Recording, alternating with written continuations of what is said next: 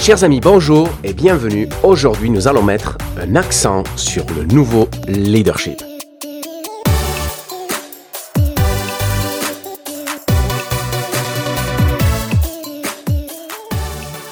Chers amis, bonjour et bienvenue dans votre chaîne de podcast Un accent sur le nouveau leadership. Je suis Karagir et aujourd'hui, nous allons parler dans cet épisode 28 d'une rencontre très spéciale que j'ai eu la chance d'avoir il n'y a pas plus longtemps qu'une semaine avant l'enregistrement de ce podcast. Je me suis retrouvé sur la route pour une série de conférences diverses et variées d'enregistrements studio et là j'ai eu la chance de rencontrer un personnage haut en couleur.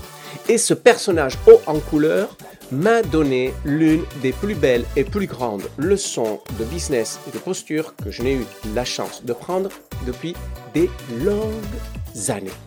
Et c'est de ça dont je vais vous parler, car désormais, grâce à cet échange, j'ai pu apprendre d'un dirigeant d'entreprise à grand succès et à mes yeux à travers mes filtres hautement respectable et respecté, j'ai pu apprendre que peu importe ce qu'il en advient à compter d'aujourd'hui avec la crise que nous vivons actuellement, la lumière est déjà au bout du tunnel.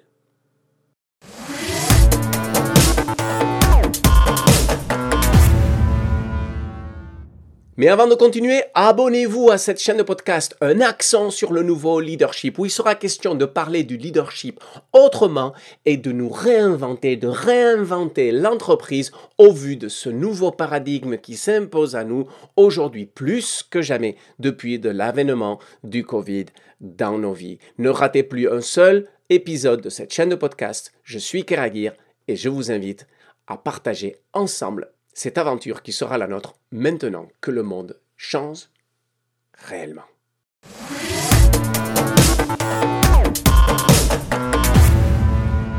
Comme je vous l'ai dit à l'introduction, je me retrouvais sur la route pour toute une série de conférences. Oui, enfin, les conférences repartent dans des conditions un peu, on va dire, hors cadre ou bizarres. Donc, j'ai fait ma première conférence avec un masque. C'était pas tout à fait évident, mais c'était pas là où j'attendais qu'il ne soit pas évident. Mais c'était plutôt dans le contact avec le public. En fin de compte, quand tu es sur une scène et tu vois des centaines de personnes, parce que oui, il y avait plusieurs centaines de personnes, ils ont réussi à le faire. Une très grande salle, les gens étaient assis. Une place oui, une place non, eh bien quand tu es dans ce contexte-là et que tout le monde porte un masque, tu ne vois pas la réaction de ton public parce qu'il est trop loin pour voir les petits détails de ses réactions dans l'expression qui passe à travers ses yeux. Mais outre ça, j'ai vécu aussi des choses absolument extraordinaires et je me suis retrouvé à un moment donné à partager un bon moment, un long moment, voire même certains déplacements de longue durée avec un dirigeant d'entreprise émérite qui m'a donné une très grande leçon. Ce dirigeant d'entreprise a fait fortune dans le monde de l'intelligence artificielle. C'était l'un des premiers à prendre conscience que l'intelligence artificielle allait être quelque chose d'extrêmement important dans nos vies. Et alors qu'il était un petit jeune merdeux, et je mets le terme merdeux avec beaucoup de bienveillance, comme chaque fois que je parle de ces petits jeunes qui sont en train de disrupter l'ensemble de notre planète grâce à la rupture technologique, ce petit jeune merdeux de l'époque a eu la clarté, la claire vision, je dirais presque, de miser sur une énorme aventure inconnue qui l'a amené à devenir l'un des leaders de l'intelligence artificielle dans le monde. Ce petit jeune a, a fait ce métier-là pendant dix ans. Et au bout de dix ans, il a fait un exit millionnaire qui l'a mis à l'abri pour le restant de ses jours. Et je me retrouve avec cette personne à table à partager un superbe repas et elle commence à me raconter son histoire, bien après que je lui ai raconté la mienne. Fier que j'étais de mon parcours, fier que j'étais de tout ce que j'avais fait. J'avais devant moi une personne fort agréable qui parlait le même langage que moi, qui avait une compréhension du leadership et d'être en présent qui était très similaire à la mienne. Et voici que quand j'ai fait l'étalage de tout ce que j'ai pu faire pour permettre de poser le cadre, un étalage qui, je me suis rendu compte par la suite, n'était pas certi d'un certain manque d'humilité, voire même d'ego, moi qui croyais être parfaitement dans cette humilité, voire avoir transcendé certains pièges de l'ego qui bombent le torse, Eh bien non, pas du tout. J'étais en train de déballer mon CV, fier que j'étais des choses que j'avais faites et qui avaient fait justement que nous nous retrouvâmes ensemble autour de cette table-là. Il m'a écouté avec une extrême bienveillance avec un très grand intérêt. Et ensuite, quand il a commencé à me raconter son histoire, eh bien, point, point, point, point, là, j'avais un vrai dirigeant d'entreprise qui avait réussi dans toutes les lignes de la réussite que l'on puisse imaginer aujourd'hui. Car, il faut le dire, moi toujours quand je parle de ce que j'ai fait, je ponctue toujours. J'ai eu un grand succès dans mon monde, mon petit monde de surfeurs. Là-dedans, j'ai eu un grand succès. Et il y avait des personnes qui ont eu beaucoup plus de succès que moi. J'étais même pas parmi les top cadors de ceux qui ont euh, défrayé la chronique dans le monde dans lequel j'étais. Mais dans mon monde, j'ai quand même réussi un certain nombre de choses dont je suis particulièrement fier. Et je pensais que parce que je ponctuais ce genre de choses, ben, j'avais transcendé un peu cet espace égotique ou euh, manque d'humilité, ce que j'appelle le concours de quéquette. Excusez-moi l'expression. Et pour pourtant, quand un vrai de vrai, celui qui a rempli la checklist du succès en société et dans l'entreprise se trouve devant vous, vous accueille avec contrat de bienveillance, et en plus, et en plus, et vous raconte une histoire hautement inspirante, je peux vous dire que votre posture change radicalement. Vous vous asseyez bien comme il faut et vous tendez les oreilles. Bien, L'échange a été extrêmement riche. Nous nous sommes mis en orbite parce que on a commencé à parler de ce que nous étions, de ce que nous vivions et de ce qui nous avait amené à faire ce que nous faisions. Et une très grande partie de cet échange-là était due à quoi? Pensez-vous, parce que nous étions intelligents, pensez-vous que parce que nous avions beaucoup de culture de l'entreprise, une grande expérience, parce que nous avions accumulé le succès, parce que nous avions de l'argent, que nenni.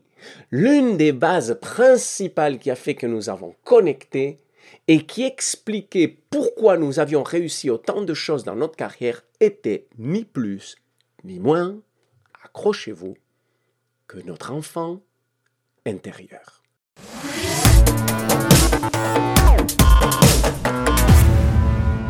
Comment cette histoire d'enfant intérieur est-elle venue? Eh bien, c'est parce que été la veille dans un autre repas. Un repas avec une grande tablée où il y avait des gens qui étaient importants ou certains, beaucoup, qui se croyaient très importants. Et je me suis retrouvé dans une situation fort désagréable dans laquelle il y a eu un déballage de concours de quéquette à table qui m'a fortement déplu. Le concours de quéquette, je l'ai vécu à long, à large et en travers à une époque de ma carrière.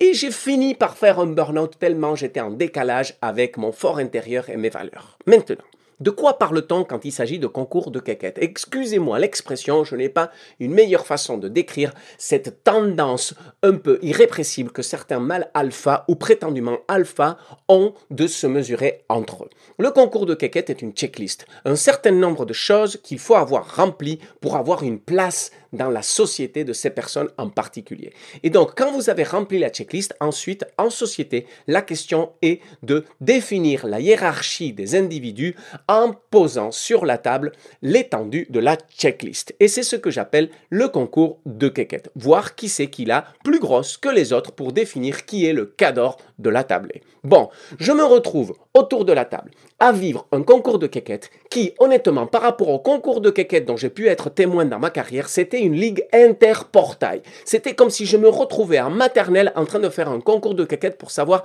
qui c'est qui avait le papa le plus costaud au monde. Bref, je me retrouve là à table et à un moment donné, ça a été plus fort que moi.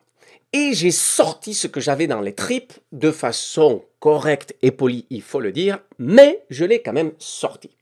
Et à ce moment-là, une chose qui s'est exprimée, c'était mon enfant intérieur. Et je lui ai laissé toute sa place. Mon enfant intérieur n'avait pas envie de concours de quéquette. Mon enfant intérieur s'était tu à une époque. Je l'avais enfermé à une époque parce qu'il n'avait plus de place dans le concours de quéquette. L'enfant intérieur et tout ce qu'il me racontait au fond de moi m'a mené un certain nombre d'histoires qui n'avaient pas de place dans la checklist. Donc, qu'est-ce que j'ai fait? Je l'ai mis sous verrou. Il était sous clé. Et il n'avait plus le droit de s'exprimer parce que dans ce concours dans lequel j'étais à l'époque jadis effrénément engagé, il fallait que je nourrisse une certaine posture et celle-ci était à des années-lumière de ce que ce petit garçon me disait que la vie devait être. Alors je lui ai demandé de la boucler.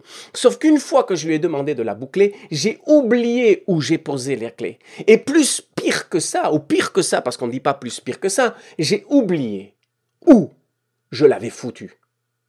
Et ensuite, j'ai fait un monumental burn-out accompagné d'une expérience de mort imminente. Et à ce moment-là, il a eu un grand effort à faire pour me rappeler où était cet enfant intérieur. Et encore pire, encore plus d'efforts pour lui laisser la place de s'exprimer à nouveau.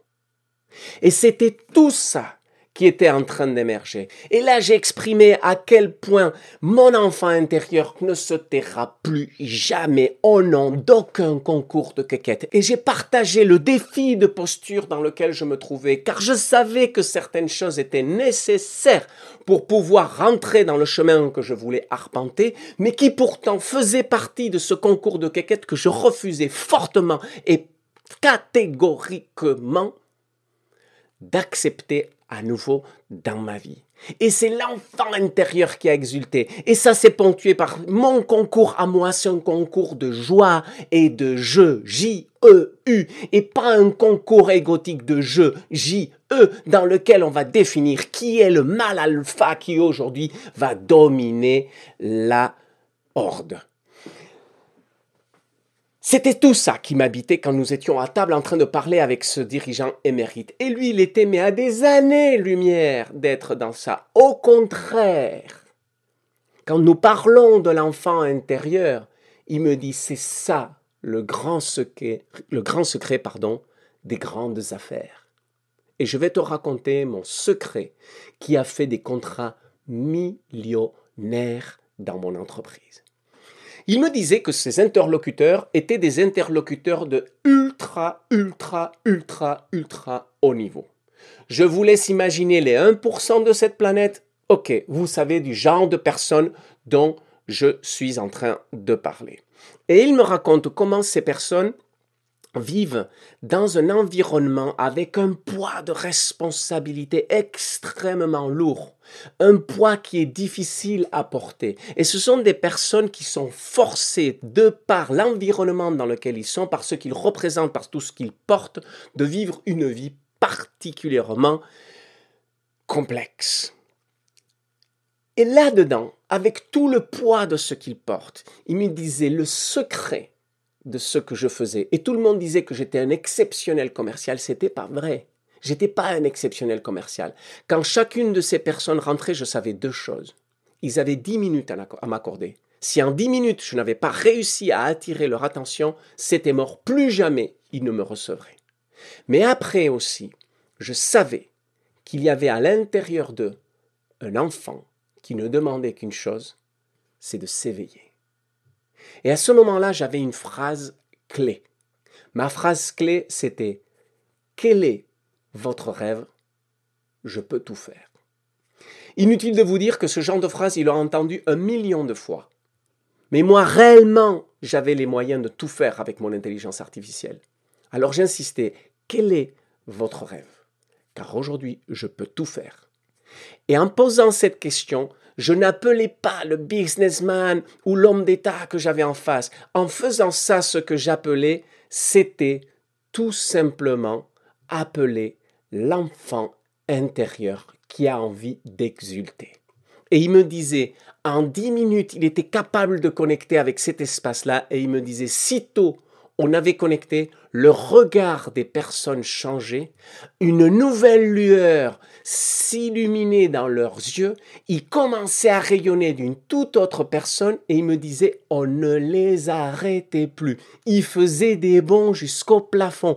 Ils étaient en joie. Ils avaient découvert un nouvel espace de jeu, J-E-U, et leur enfant pouvait enfin à nouveau exulter ils étaient venus pour me voir, ils avaient appris une demi-heure, certains d'entre eux restaient cinq, six heures avec moi et ils renouvelaient le rendez-vous tellement l'ampleur du rêve qu'ils avaient touché du bout des doigts était beau et surtout tellement ils avaient envie de reconnecter avec cet espace particulier. Il m'a dit, Iker, ça, c'était mon secret pour faire tout ce que j'ai fait.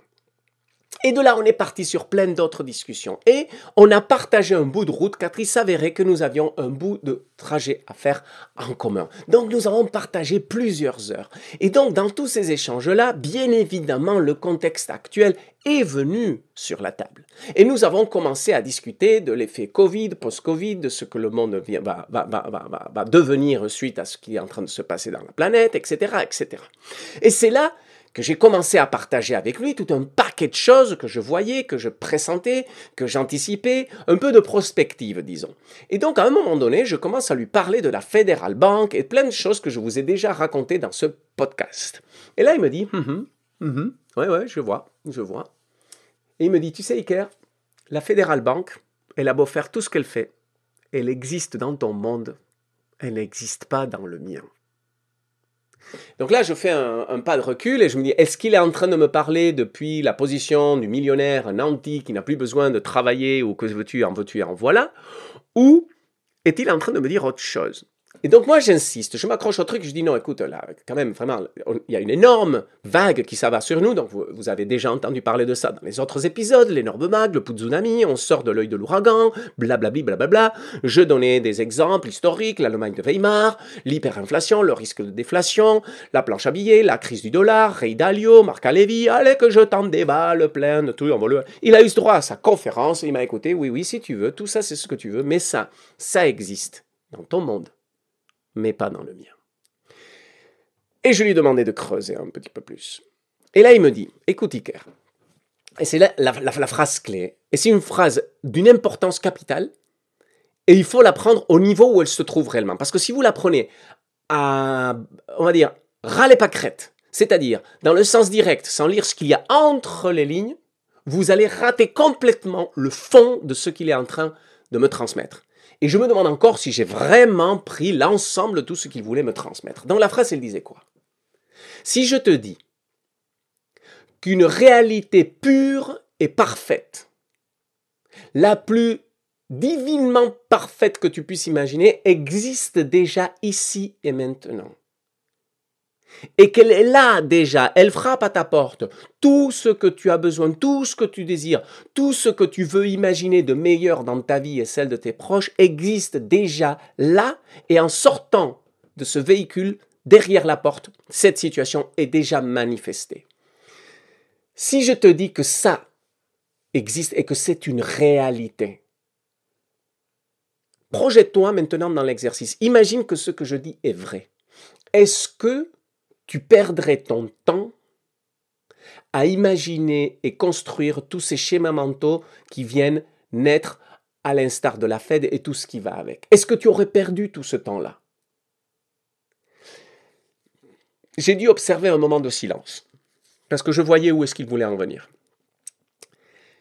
En fin de compte, ce qu'il est en train de me dire, c'est si le pur et parfait de ma vie existe déjà ici et maintenant, est-ce que je donnerais ne serait-ce qu'une once de temps à toutes ces réflexions un peu nihilistes, catastrophistes et pessimistes? La réponse était évidente. Non. Puisque mon monde parfait idéal existe déjà et il est là. Pourquoi vais-je aller m'enquiquiner de plein de pensées pessimistes et négatives puisqu'elles ne font pas partie de mon monde pur et parfait? Et non, j'ai dit non, je pense que je n'aurais pas donné trop de bande passante à tout ce genre de réflexion. Là, il me dit, tu sais, ça, ça t'empêche pas d'être réaliste. Ça t'empêche pas de voir qu'il y a tout ça. Ce que ça t'empêche de faire, c'est de dédier la totalité de tes ressources à la construction de ce monde pur et parfait. Alors ce que tu mets dans ce monde pur et parfait, ça n'appartient qu'à toi. Ta construction, ta vie, tes doutes, tes complexes, tes croyances limitantes, tes peurs, mais aussi tes rêves, tes aspirations et tout ce qu'il y a de plus beau dans ta vie. Ce monde pur et parfait, je ne sais pas de quoi il est fait. Mais ce que je sais, c'est que plus tu dédies du temps à des choses qui n'en font pas partie ou qui n'en feraient pas partie, plus il y a de bandes passantes dans ta capacité d'action, de création, de réflexion qui sera occupée par une pollution qui ne t'amènera pas là où tu veux aller. Alors si tu veux aboutir de grandes choses dans ta vie, si tu veux aboutir de grands résultats dans ta carrière, dans ta performance, dans ton rôle de dirigeant, mais aussi dans ta vie en tant qu'homme, regarde bien et réellement ce qui fait partie de ton monde pur et parfait et ce qui n'en fait pas partie. Car ce que tu es en train de faire là, en me parlant de toutes ces histoires qui ne font pas partie de ton monde pur et parfait, c'est de te, te lester d'un ensemble d'histoires et d'énergie qui vont t'empêcher d'arriver aussi vite et aussi bien là où tu aimerais arriver. Pire que ça, tu es en train de te lester d'une quantité d'histoires qui probablement auront un effet collatéral sur ton histoire pure et parfaite ça veut dire qu'elle ne sera pas aussi pure et parfaite, car certaines pollutions vont réussir à s'incruster dans ce monde-là.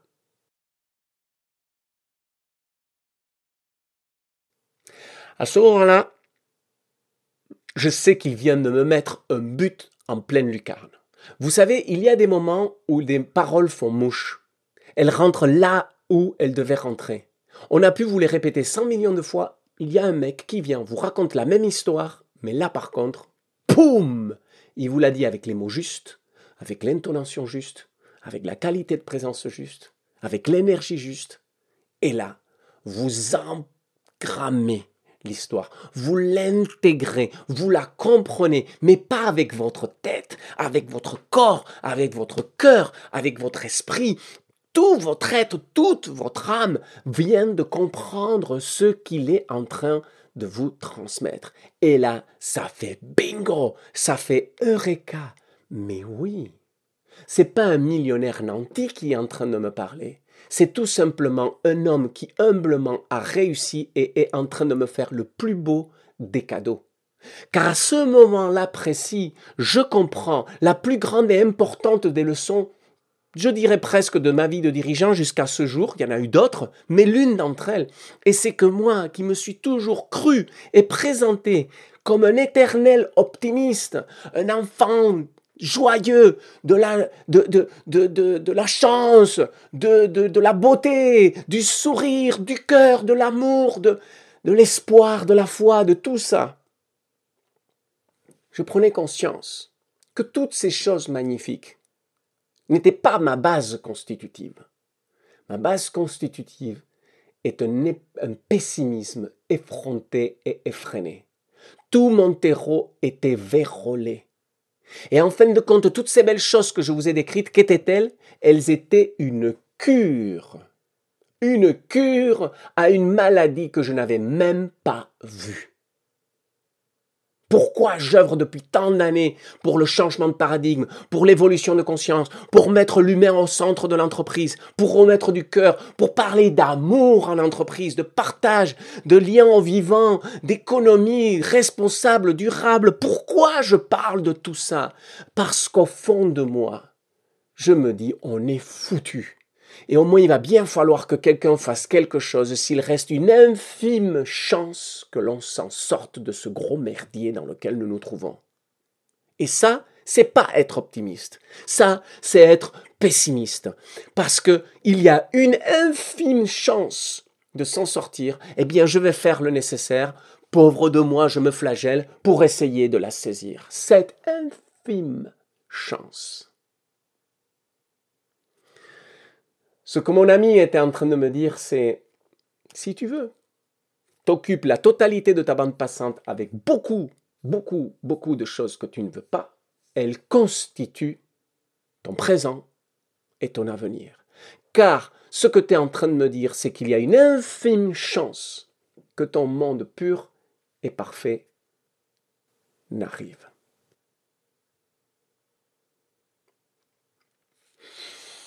J'ai pris une claque. J'ai pris une sacrée claque. Et euh, parce que c'était pas tellement les paroles, c'était la prise de conscience qu'en réalité mon optimisme était faux. En fin de compte, j'étais un vétéré pessimiste qui en fin de compte avait presque, presque perdu la foi. C'est dur. C'est dur à réaliser. après toutes ces années à prodiguer des messages tellement forts, à vouloir les incarner, à vouloir les vivre, et le pire de tout, à être persuadé que je les vis, je me retrouve là avec une personne remarquable, remarquable dans son être, dans sa qualité de présence, dans son parcours, dans toute la checklist des hommes que j'aime respecter, ce mec, il a tout. Et ce gars-là, il est en train de me donner la plus belle des, des, leçons et de me faire le plus beau des cadeaux. Car il est en train de me dire, mais si j'ai fait tout ce que j'ai fait, c'est un, parce que j'ai laissé vivre mon enfant intérieur et que j'ai trouvé le moyen de faire émerger l'enfant intérieur chez les personnes que j'avais en face.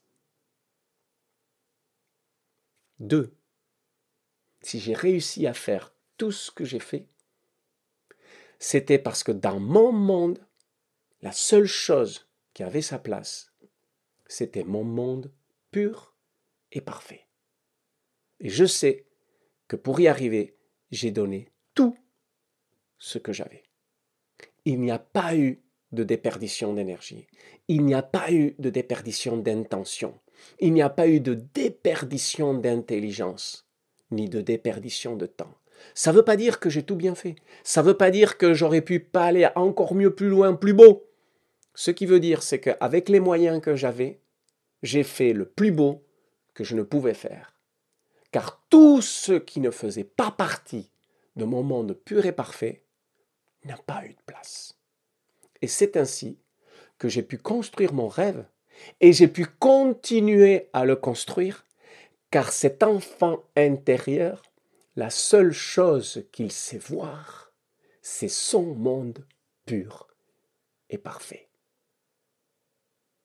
Il est question de réinventer le leadership et ce n'est pas en restant dans le cadre que nous allons le faire.